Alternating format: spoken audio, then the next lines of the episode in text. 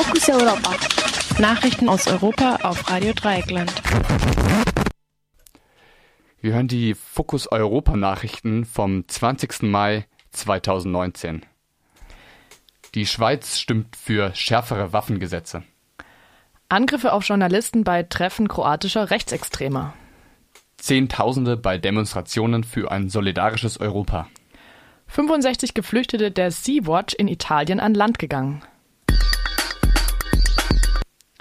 Die Schweizerinnen und Schweizer haben am gestrigen Sonntag für eine Verschärfung des Waffenrechts gestimmt.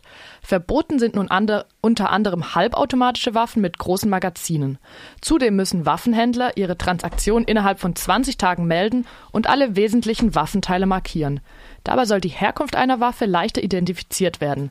Ausnahmen gibt es allerdings für Schützen und Schützinnen, Jägerinnen und Sammlerinnen. Vor allem von Seiten der Schützenvereine gab es Kritik an der Gesetzesänderung.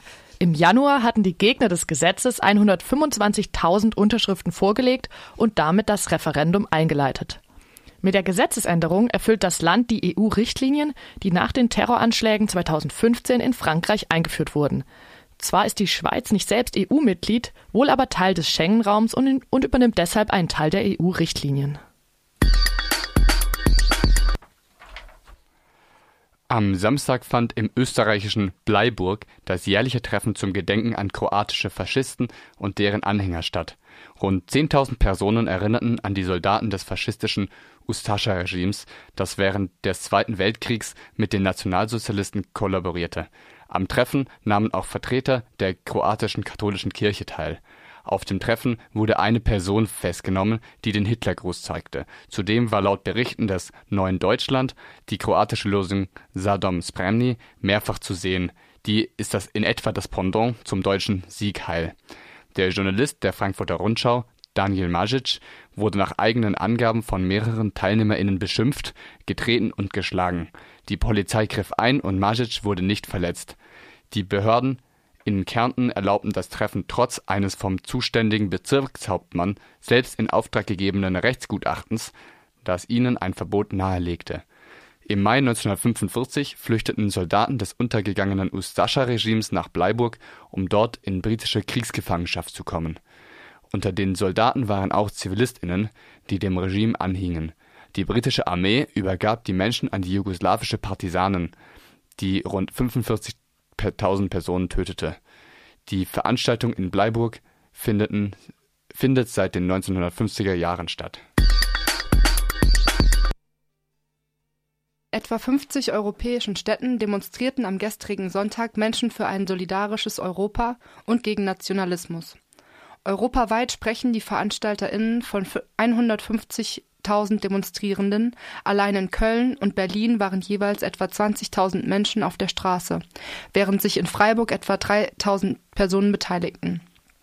Veranstaltet wurde die Demonstration unter dem Motto Ein Europa für alle von einem Bündnis aus rund 250 Initiativen. Dazu gehören unter anderem Seebrücke, Attac und Greenpeace, aber auch Parteien wie die SPD, Linke und Grüne. Die Demonstrationen sollten auch ein Zeichen gegen das Treffen europäischer Rechtspopulisten in Mailand setzen, das ebenfalls am Wochenende stattfand.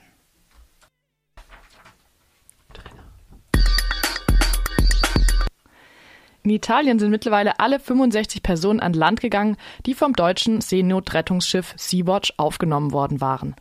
Obwohl Innenminister Matteo Salvini verhindern wollte, dass die Geflüchteten in Italien von Bord gehen, haben die Behörden wohl anders entschieden. Bereits zuvor durften 18 Personen, darunter Kinder mit ihren Eltern sowie ein erkrankter Mann, von Bord gehen. Die restlichen 47 Personen wurden von Motorbooten in den Hafen von Lampedusa gebracht. Sea-Watch erklärte zu den Entwicklungen auf Twitter, die Häfen sind offen, die italienischen Behörden haben die Anlandungen unserer verbliebenen Gäste erlaubt. Wir sind froh, dass die Verfassung in Italien mehr Macht hat als ein Minister, der laut UN das Recht bricht. Unser Dank gilt der italienischen Bevölkerung.